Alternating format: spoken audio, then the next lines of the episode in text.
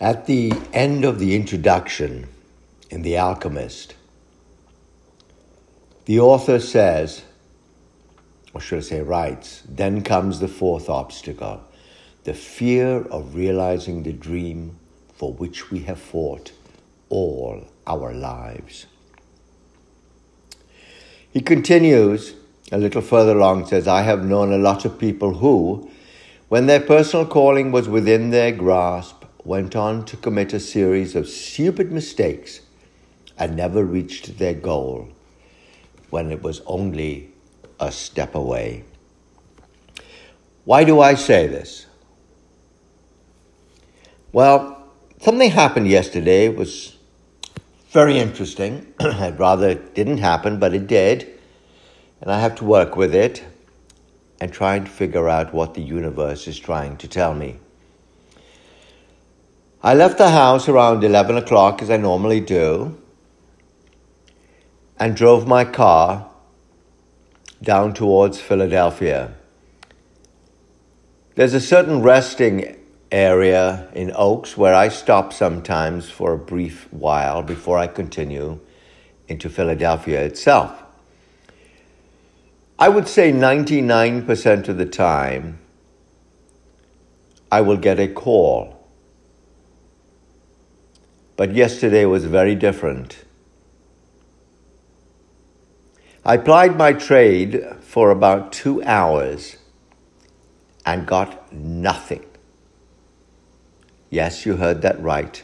Not one single call. It's never happened before. It disappointed me.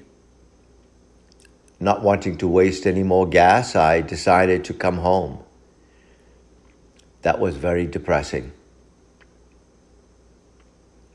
The universe was trying to tell me something. I'm not quite sure what it is right now.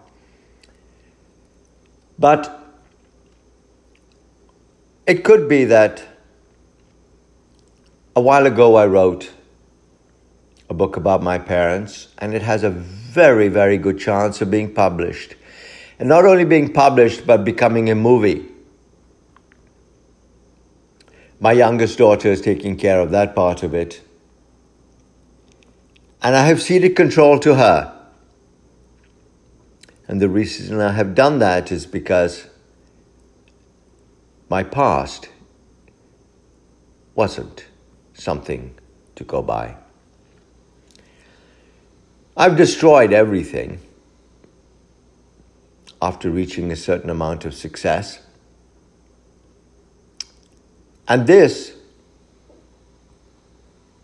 could be another one. At my age, I don't have the time to recover all over again. So my youngest daughter said to me, Dad, don't do anything. Let me take the lead. And I willingly gave it up to her because she's got a far better track record than I have, as do all my children.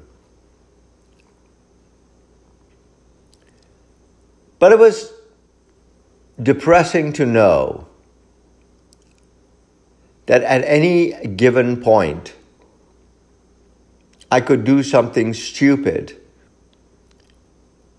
and destroy any chance I have of succeeding in anything else. It is also disappointing that I had to give up control, though I willingly did it. Because it acts as a reminder of all the disaster that has followed me ever since I was 11 years old the last time that I can honestly say I was intelligent. It's very depressing. I came home yesterday, curled up on the couch, and went to sleep.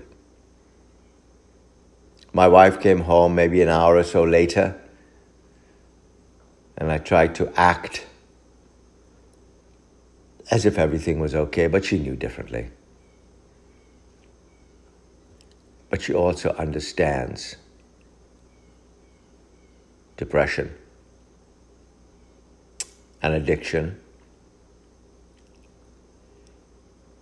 And instead of saying, pull yourself together, let's get out of this, or anything like that, she gave me the room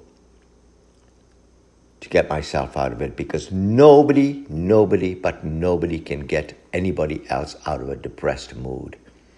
The person who is being depressed or is depressed has to do that. And that was me. So, the reason I read that part of The Alchemist to you is because I live in abject fear of that because that has been my history.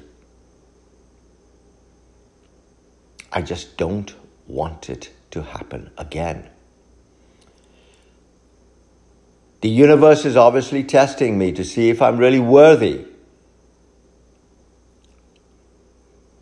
of reaching success.